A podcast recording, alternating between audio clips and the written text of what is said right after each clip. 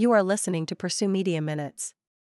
Here is an excerpt from the daily summary published on April 10, 2023. For more information about our advanced AI solutions or to subscribe to Pursue Media products and services, please get in touch with us. Practical steps toward pragmatism. How do hardliners feel?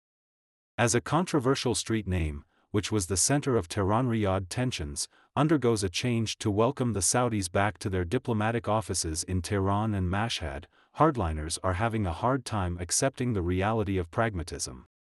Experienced observers believe Iran will ultimately adopt the same pragmatic approach with the U.S.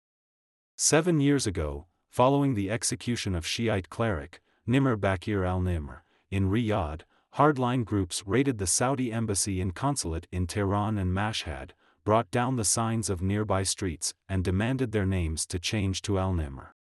Today, as Iran quietly pulls down the al-Nimr signs, it is unclear if it is responding to a demand made by the Saudis, or if it is doing so as a goodwill gesture.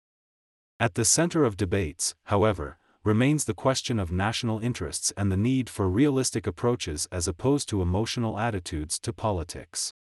It is hard for the hardliners and embassy raiders to swallow their pride, and some like Mehdi Mehdihan Alizadeh, who once boasted about raiding the UK embassy in Tehran, still feel humiliated by the removal of Al-Nimr's name. Mehdi Nasehi, a senior member of the city council of Mashhad, is in complete denial about the street name change in his city. When a reporter emphasizes that the sign has already changed, he argues that since there has been no official enactment about change, the city council considers it unchanged. Nonetheless, he points out that the council follows the country's major policies and there is no refusal or defiance in such matters. Interestingly, on the same day in Tehran, the city council moved to change the name of the street where Green Movement leader Mir Hossein Mousavi and his wife live under house arrest, to Insight, something observers view as an attempt to mend the hardliners' hurt feelings following the removal of Al-Nimr's name from streets. Describing this, childish behavior, as a reaction with no impact, reformist journalist Ahmad Zeidabadi points out that hardliners are going to face hard days to come as the new trend of reconciliation with regional countries would mean that other iconic names like Khaled al-Islambuli, the radical army officer who assassinated Egyptian President Anwar Sadat in 1981, will have to be removed, and perhaps the media in Iran will be banned from using the name of the Bahraini Shiite cleric, Isa Qassim. On social media, apart from mockery and finger-pointing for the cost of the hardliners' reckless actions, many praise the de-escalation trend as the right approach in securing national interests.